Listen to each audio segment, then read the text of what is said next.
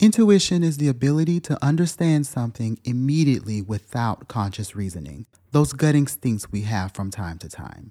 But how do we know when to trust these immediate reactions and when to realize that these are based on preconceived biases or even prejudice that we have?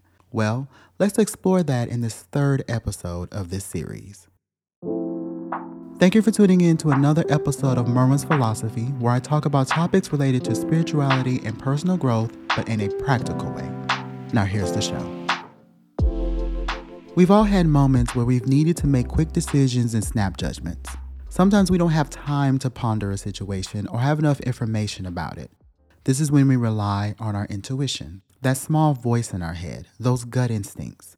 These could be moments when we're stuck in a dilemma, especially one that will impact our future, like a potential job or an impending move.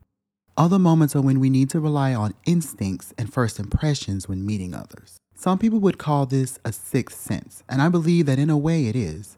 Trusting that little voice in our head is valuable and sometimes even life-saving. However, we run into problems when we attach deeper meanings to these hunches. We can misjudge people unfairly when in reality, they're simply not a match for our personality.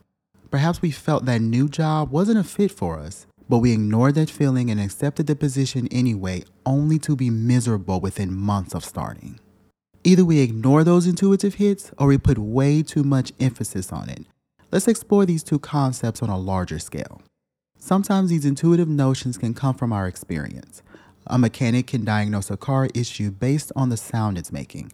A nurse or doctor can diagnose an illness based on how a patient looks. These are times when a professional is using their expertise and experience in their craft. But remember when I said we can attach too deep of a meaning to our intuitive hits? Sometimes we think our first impressions tell the full story, when in actuality, we don't have enough information to come to an in-depth conclusion.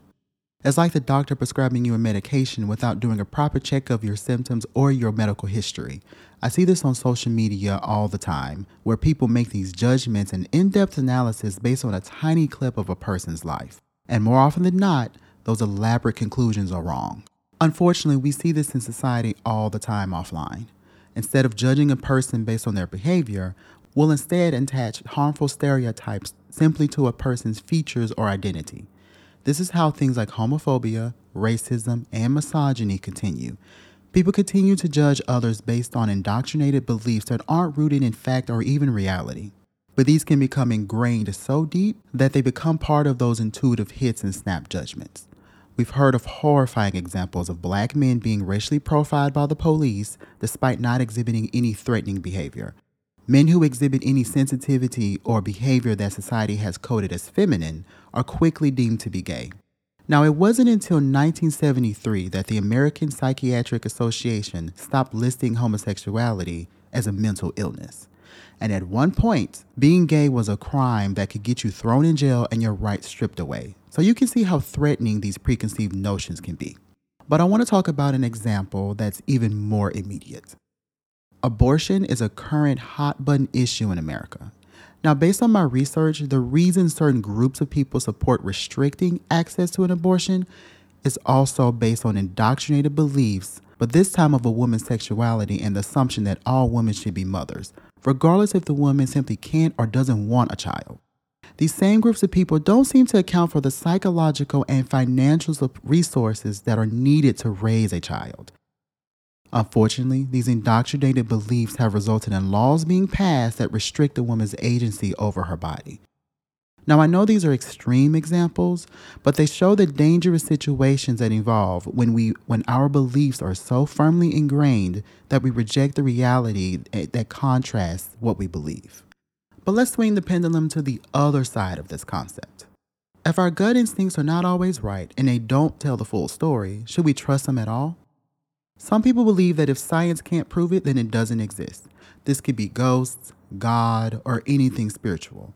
But science can't explain everything. We don't have a quantifying way of measuring emotions. Scientists know what the body does during sleep and the effects of not getting enough sleep, but we can't figure out why we sleep. There's much of outer space that hasn't been explored, and therefore astronomers continue to craft theories based on knowledge we have. In fact, many scientific advancements have happened because we've explored beyond what we thought we knew. And yet, there are people who are taught to doubt themselves, that all the answers are in some authority figure, be it a preacher or our parents. We've become afraid to progress in life, getting caught up in analysis paralysis. Instead of asking questions to explore more of the world, we ask questions out of fear of being wrong.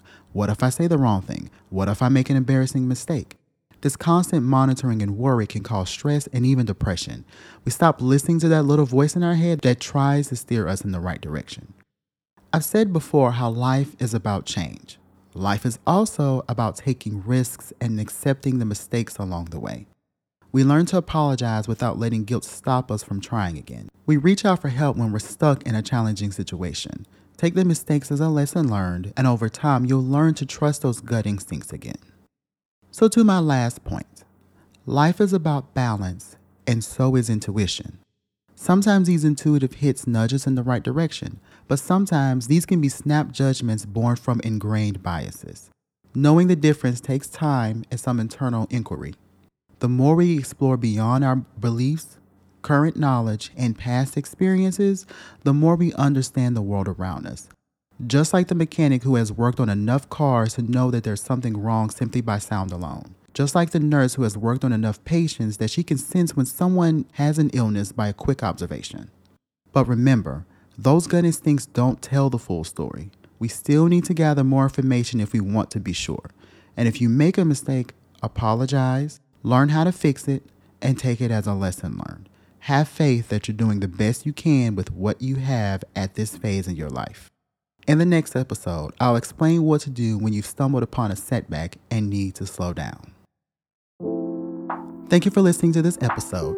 If you would like to learn more about me, read the accompanying blog post, or check out any resources I've mentioned, check out my website in the show notes or links below, which is merwinmcready.com. Thank you so much, and I'll see you in the next one.